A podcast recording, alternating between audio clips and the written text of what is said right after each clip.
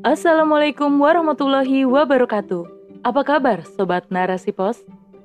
Kali ini bersama saya Giriani di rubrik Opini.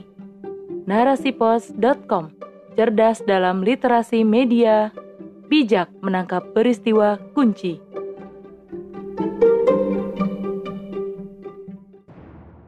Kado pahit tahun baru, wacana kenaikan tarif dasar listrik bertalu-talu oleh Afiah Rosyad. Sudah jatuh, tertimpa tangga pula. Itulah peribahasa yang cocok untuk disematkan pada bangsa yang bakir ini. Meski melimpah aset alam, termasuk bahan baku listrik, namun rakyat tercekik dengan tarif dasar listrik yang kian tak terengkuh. Meski banyak cerobong yang memproduksi listrik, fasilitas itu belum merata hingga pelosok dan tarifnya membuat kantong semakin terperosok. Wacana kenaikan tarif dasar listrik sudah bertalu-talu menyambut tahun baru. Kado pahit di tahun baru seakan disiapkan dengan wacana kenaikan tarif listrik. Hal ini diberitakan oleh tribunnews.com bahwa pemerintah berencana menaikkan tarif listrik untuk 13 golongan non-subsidi pada 2022 mendatang dengan skema adjustment.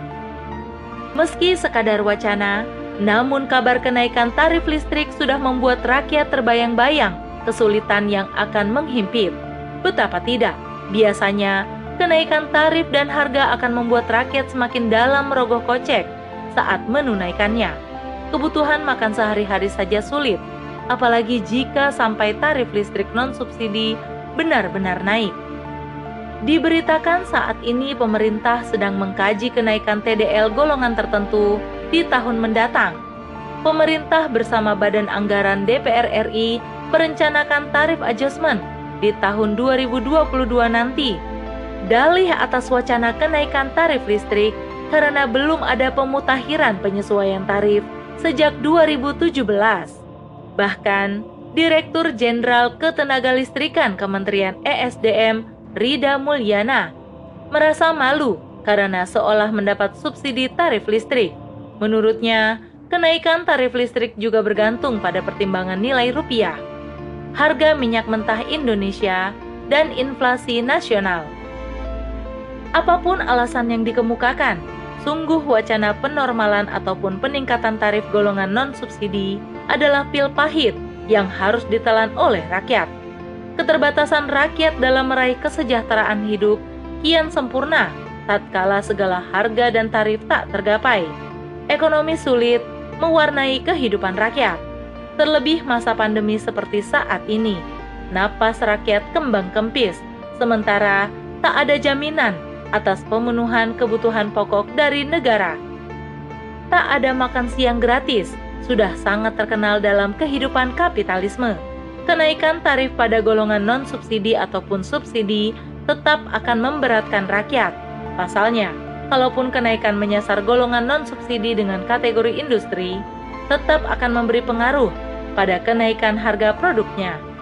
Jika TDL naik, biaya operasional produksi pun akan ikut naik, sehingga hal itu berimbas pada naiknya harga barang yang mereka produksi Ketika harga barang mulai merangkak naik, maka daya beli masyarakat akan melemah.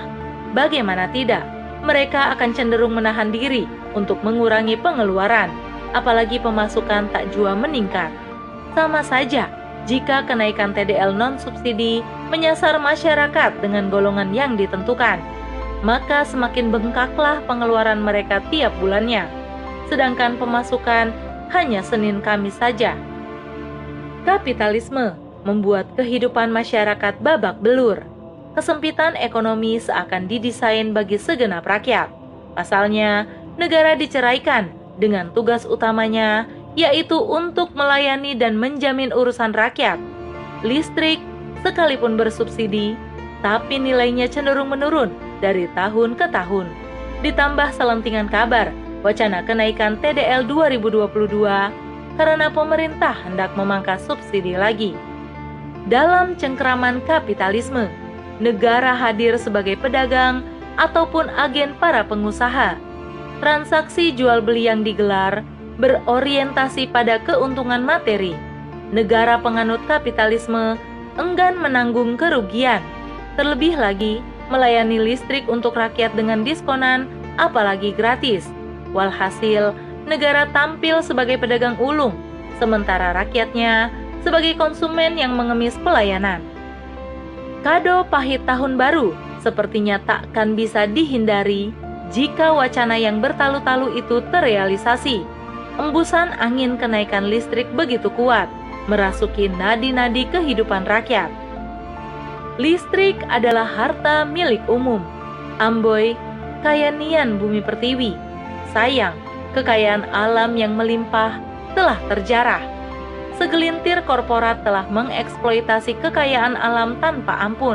Padahal, kekayaan alam dalam pandangan Islam adalah harta milik umum, termasuk listrik. Bahan bakar pembangkit listrik melimpah ruah, sangat cukup untuk memenuhi dan melayani kebutuhan listrik rakyat. Dalam Islam, bahan baku pembangkit listrik yakni batu bara akan dikelola oleh negara. Haram hukumnya negara asing ataupun korporasi swasta mengeksploitasinya. Listrik yang telah dihasilkan dari pengelolaan itu akan didistribusikan untuk individu rakyat. Maka dalam hal ini, listrik termasuk harta milik umum sebagaimana sabda Nabi Muhammad berikut. Manusia berserikat dalam tiga hal, padang rumput, air, dan api. Hadis riwayat Abu Daud dan Ahmad. Negara akan menjamin pemerataan fasilitas listrik ke seluruh pelosok dengan biaya sangat murah, bahkan gratis. Adapun mekanisme pemenuhan kebutuhan listrik dalam Islam, ada beberapa kebijakan yang bisa diterapkan antara lain Pertama, negara wajib membangun fasilitas dan sarana pembangkit listrik yang memadai. Kedua, negara wajib melakukan eksplorasi bahan bakar listrik secara mandiri agar berdaulat. Tiga, negara wajib menjamin pasokan listrik untuk seluruh rakyat dengan murah atau gratis. Empat, negara boleh mengambil keuntungan dari pengelolaan energi listrik atau kekayaan alam lainnya untuk memenuhi kebutuhan rakyat yang lain seperti sandang, pangan, papan, pendidikan, kesehatan, keamanan, modal kerja untuk laki-laki, dan lainnya. Pengelolaan listrik berdasarkan syariat Islam tentu akan menyejahterakan rakyat. Tentu saja, kondisi sejahtera tanpa dikejar biaya tarif tinggi diimpikan oleh seluruh rakyat Hal ini hanya bisa dilakukan oleh negara yang menerapkan Islam secara kafah, yakni Khilafah Islamiyah.